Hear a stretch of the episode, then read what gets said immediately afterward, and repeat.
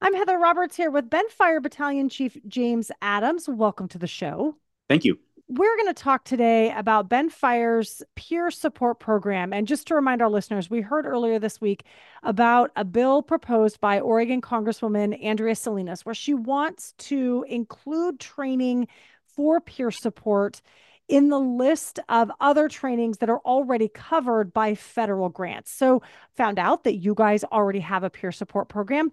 What is peer support? Why is that important for firefighters? If you think about the fire service as a whole, and it's, you know, peer support is a nationwide thing for the fire service and also for a lot of police departments.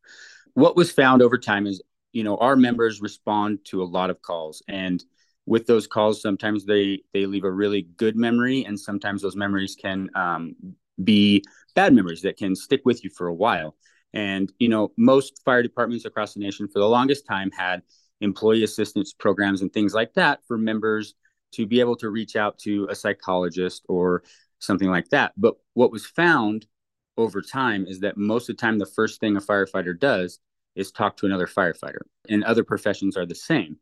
So, with that said, there was this idea that, well, if the firefighters are going when they're in a really bad spot and maybe their mental health isn't great or they're having a hard time figuring out how to work through mentally work through a call that they had. And sometimes that call happened that day. Sometimes all of a sudden a call from five years ago is bothering them maybe. If they're going to reach out to another firefighter then wouldn't it be best if we started training some of our firefighters to have not only maybe learn how to communicate through those problems better but also be trained up on the next steps because that firefighter is obviously only going to be able to help another firefighter so far. And depending on the situation, they might need more help. So if they need more help, let's train our firefighters to really know the path of more, what more help looks like and help that person find that help because sometimes some of these programs that you know are graciously provided by a city or or maybe even a state or grants sometimes those can be a little tricky to navigate and if you're in a spot where you're already at a higher level of stress for whatever reason, that navigation might be even more difficult. So that's that's kind of the birth of the peer support program in the fire service. Even without the navigation difficulty with just navigating the mental health system as a whole, from what I'm understanding from talking to other fire agencies, there's stigma with seeking out mental health care. There's also that I think we all want to think of you firefighters as being big heroes who can just handle anything. And so there's kind of a suck it up buttercup kind of mentality that makes it difficult to reach out for help. Is that, am I overstating it? You're not overstating it. I think we're kind of in between a, there was a stigma and there is a stigma right now. And, and that also is a byproduct of peer support programs and talking about it more. Historically, it is definitely an environment of, you know, we get back to the station if it was a really bad call you're going to talk about it and then you're going to forget about it that's maybe more a historical perspective of the fire service that probably led to a lot of the problems that we started recognizing and that and became the advent of peer support and so not only are we training our peer support members but we're training the department as a whole about hey we are humans we are not yes we are trained to deal with hard things and we get a lot of training on how to deal with that, whether it's exercise, seek counseling, some of that stuff. But one of the things that we have to start doing is being okay with talking about it and being okay that, hey, man, that call, I'm having a hard time forgetting about that. Want to talk about it? And we're continuing to work harder at, hey, we've got to talk about these things because we've got, you know, maybe maybe you've got 15 years left, maybe you just got one year left, maybe you've got 24 years left, but those calls aren't going to stop coming. So we have to be able to figure out how to take care of ourselves and each other to get through that career and to continue to help the community the best we can. And of course, you take that stress home. There's no, you can't just oh. leave that at the fire station. Absolutely, you do. And you try, you try your best. And that's also training of, you know, like peer support training. We train our peer support members, but another byproduct of that is our peer support members now can go out and even if they're not maybe being asked by a member that's currently stressed, they are putting on trainings for crews in general about, hey, what do you do when you get off shift? What are your coping mechanisms for the calls that you just saw the last 48 hours? Are you going to go for a walk? Exercise maybe before you get home. Maybe the transition between work and home needs to take a little bit longer so that when you go home, you can engage the way you're supposed to as a mother or a wife or a father or a husband.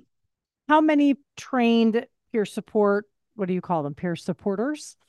yeah, peer support team, peer support team members. There's, so how many, it's a loose title. How many members do you have at Bend Fire right now? So we currently have 25 members, which is more than what we started with. We started, I believe, with 13, and it's grown to 25 over the years. And so it's currently 25, and, and they span the different ranks as well as different shifts that they work on.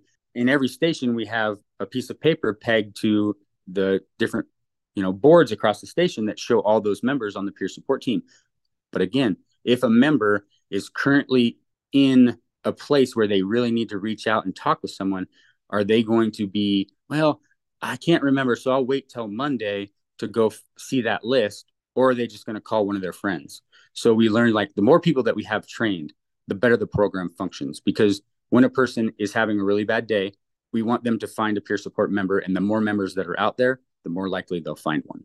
So having those 25 people get training, be able to take time to talk with their peers when they're having a struggle, that costs the department money and and an agency that we already know thanks to, you know, bond elections, things like that is already strapped for cash. Why is this a priority then for the budget? I think that's, you know, there's a lot of layers to why it's so important. If you think about the cost of training someone and them having them work for 10 years and ultimately have to leave the organization because they weren't able to handle the stress of the job you have to factor in that cost all that cost that you trained them you paid them and then they left prior to their career being over. That's a huge cost. Um, there's also the city has to pay workers comp. Well if a, a member goes out on workers comp that can be really expensive and now workers comp prices for the city start to increase so there's a lot of cost to someone leaving the job early because their mental health isn't in a place where they can continue. Whereas if you think about, and it's 25 people, but those 25 people have been spread out over years and years of their training. There's an initial two day training that is compensated by the department. Um, and then from then on, the training is really on the job training. So a lot of times you're already on shift when you're being trained. So it's your regular hours. We do do a team training we try to do it quarterly, um, and it's just a couple hours where we get together and as a team, um, we'll go through scenarios. We'll do um, mock scenarios of talking with one another, and also get some updates on the direction that peer support is going across the nation because it's an evolving thing right now. So you're compensated for that quarterly training. If we have a large scale event within our organization and we need to bring in peer supporters, those for our department, those peer supporters will be compensated. But again, most of the time, we try to gather people that were on a very serious or tragic call quickly after that call. And so a lot of times that shift has peer supporters that are on duty. And so those peer supporters are the ones helping those crews. One, they're familiar with those crews because they work with them on the same shift. And so they're they're already being paid for their shift work. And so it's not a, an additional cost to the department. Our peer support team also in Central Oregon, not every department has one. And so if another outlying jurisdiction has a really tragic event, we can go help them.